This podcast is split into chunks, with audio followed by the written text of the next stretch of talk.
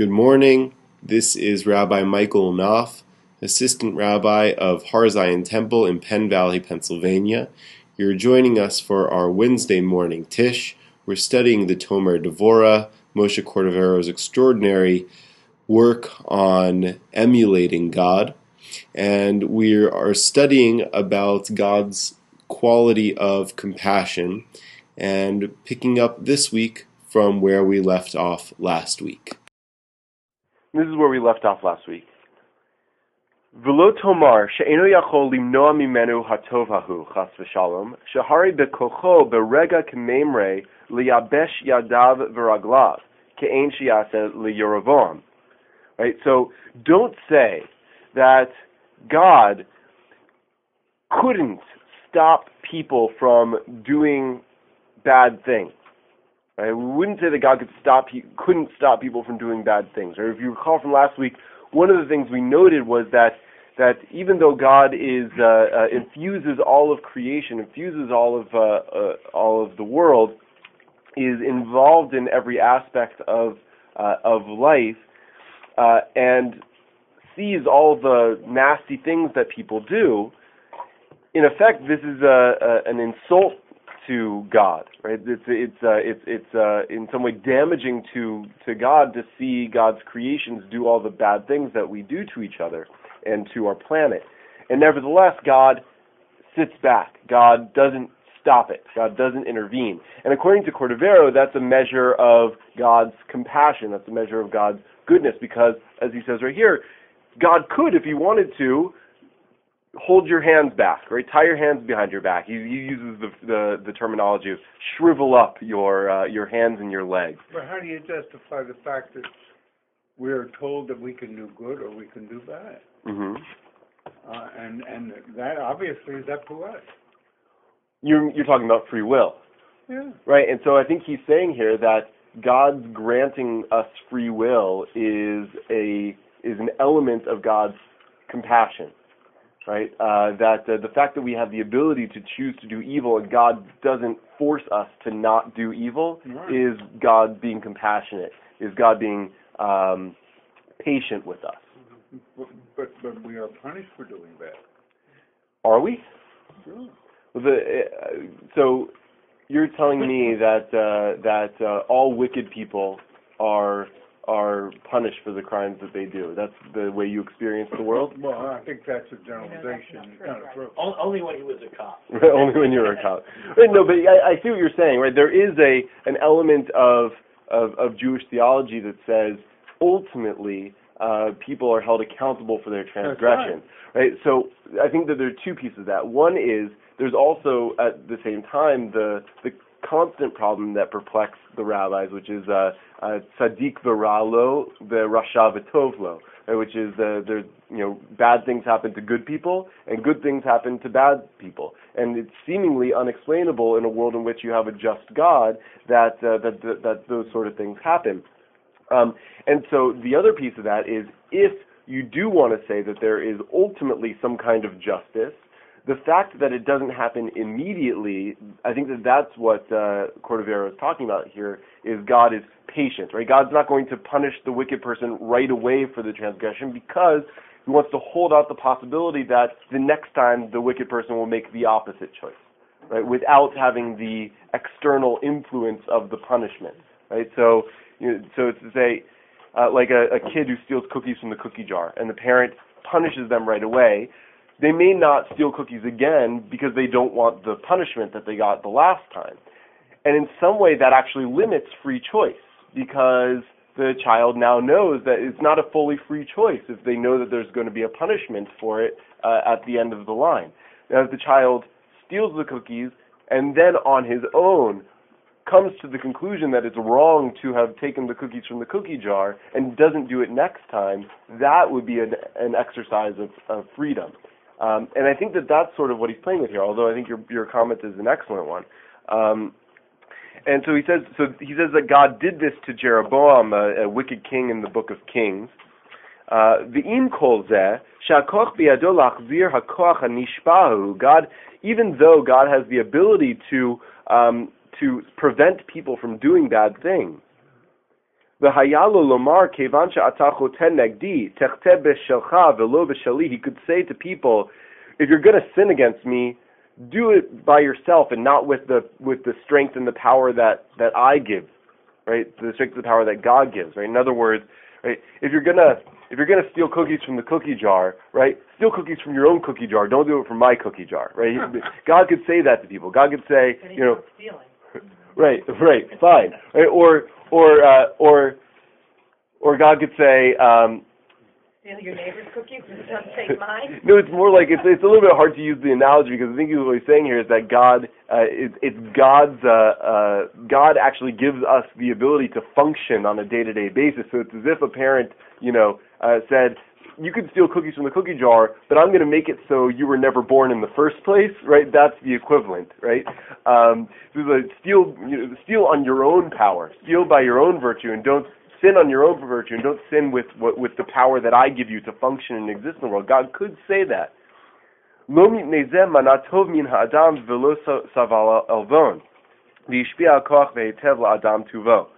Right?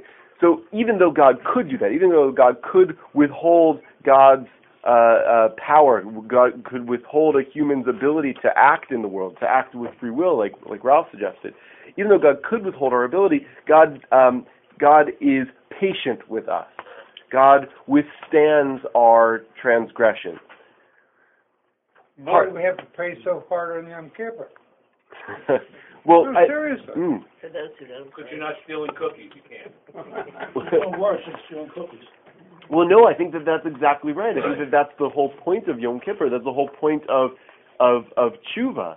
Is is we have Yom Kippur because um, God is holding out the possibility that that this year will be different, right? And so we also enter Yom Kippur, I think, with the with the with at least the mindset that we're going to work to make this year different.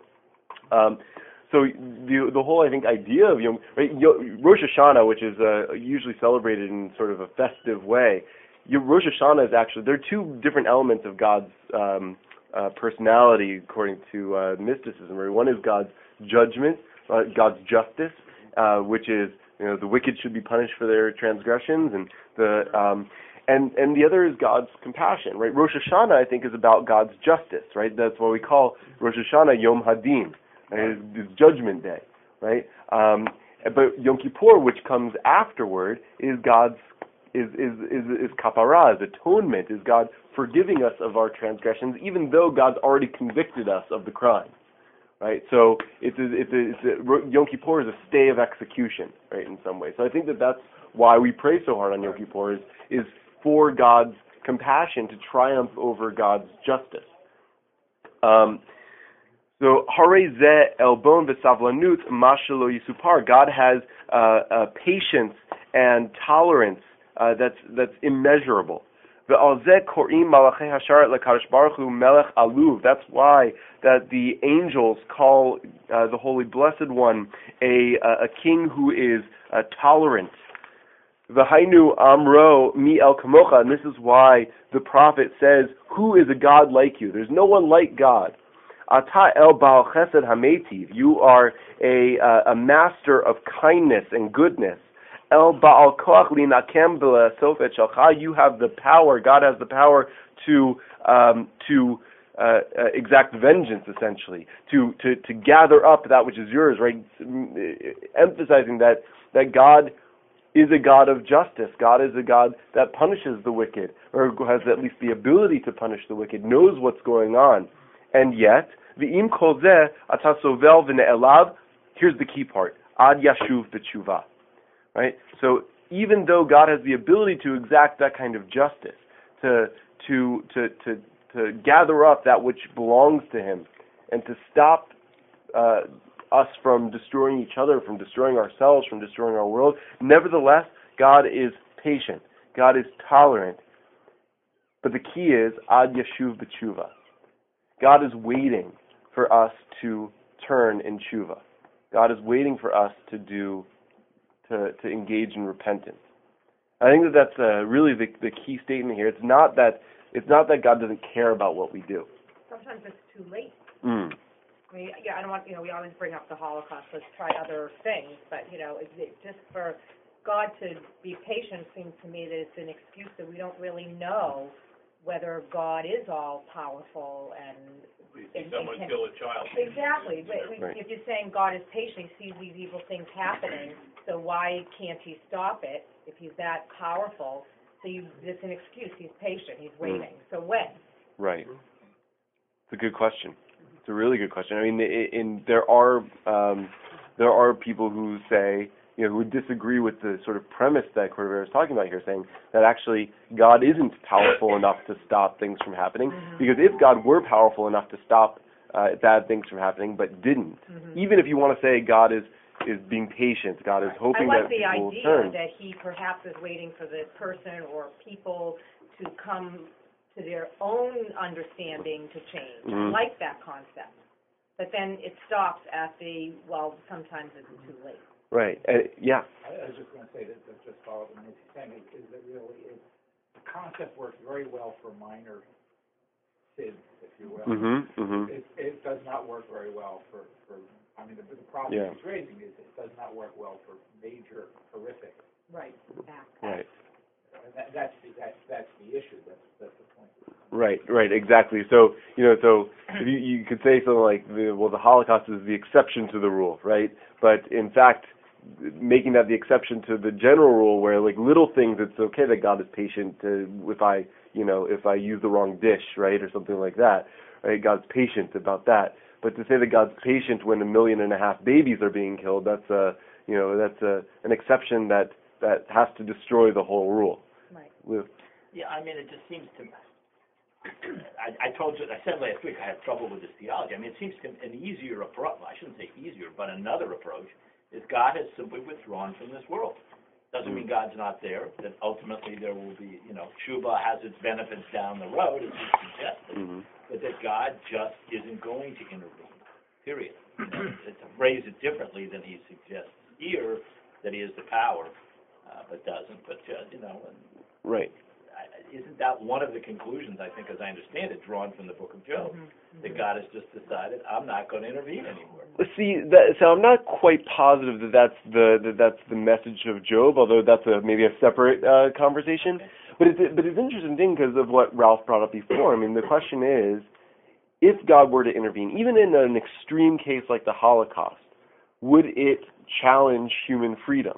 And is it is it worth it? Right. In other words, um, is human freedom enough of a positive good that we're willing to tolerate as a as a you know as as a as a as a species? We're willing to tolerate something like the holocaust in order to uh, have the freedom on our own to choose good and bad. Because if we want to say that god intervenes in the holocaust okay so why not intervene also in Somalia and why not also intervene in uh, Washington right now because God knows that we could probably use it because free will there is right so Besides the bonds, it's okay. um, so, so, so the question is, and where, and uh, in the language of the rabbis, "Ein ledavar sof," right? The, uh, there's no end to that Right, sort well, of. If, you, if yeah. he intervenes and stops evil too soon, so in, in, in, in relation to supporting your argument, then we'll never learn.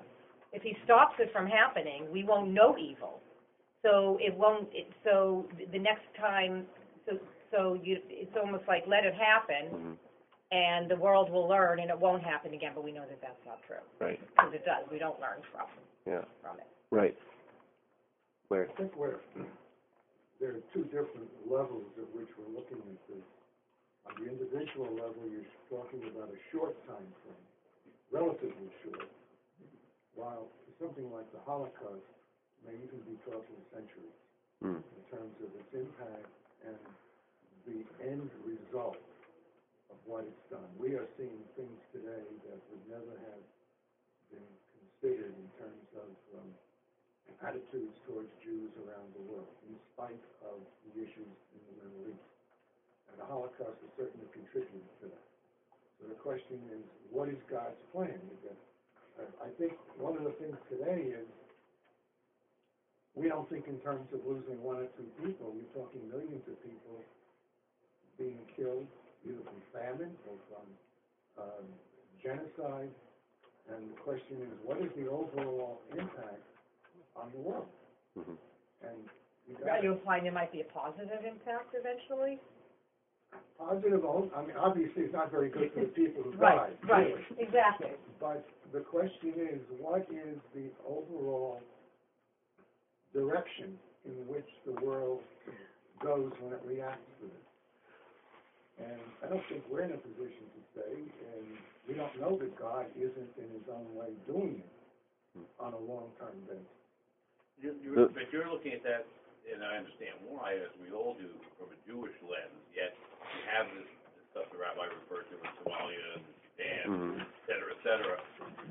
And so it seems to continue, I could argue that because God permitted the Holocaust to occur, other people have taken it upon themselves to do similar acts. It's- It's not directly against Jews, but it's still horrific acts nonetheless. So I, I, I love this conversation, but I'm mindful of the time. So I just want to, um, uh, we can continue it in, in a moment. I just want to actually just finish this last sentence here. I know we're out of time, um, but so that we can move on to the next piece next week. So, but here's his point here. Hare zo midah shetzarich adam lehitnaheg ba. Right. So he's saying that the, the whole point necessarily wasn't talking about the theology of God's uh, of God's patience and God's compassion, although that's an interesting conversation. His point is that a person should strive to emulate this quality. Ritzoni hasavlanut. And I want to say that it is patience. Right? And you should be patient and tolerant even to that level. Right? And if you do that, God uh, um, uh, will not withhold His goodness from you. And if you uh, cultivate this quality of patience, you'll have the ability to not withhold goodness from anybody you encounter. Now, again, that is difficult uh, in circumstances when when you're really, really pushed, right? When someone's doing something really nasty to you, and yet says that the the the first quality that we strive to emulate from God is patience, is the ability to tolerate insult, is the ability to set aside uh, ego and say uh, that uh, that mm, uh, you know defending my honor um, is uh, is is not as uh, valuable as it is uh, giving people the uh, the the benefit of the doubt, giving people the benefit of goodness. We'll pause there for this week and uh, pick back up next week. Have a great day.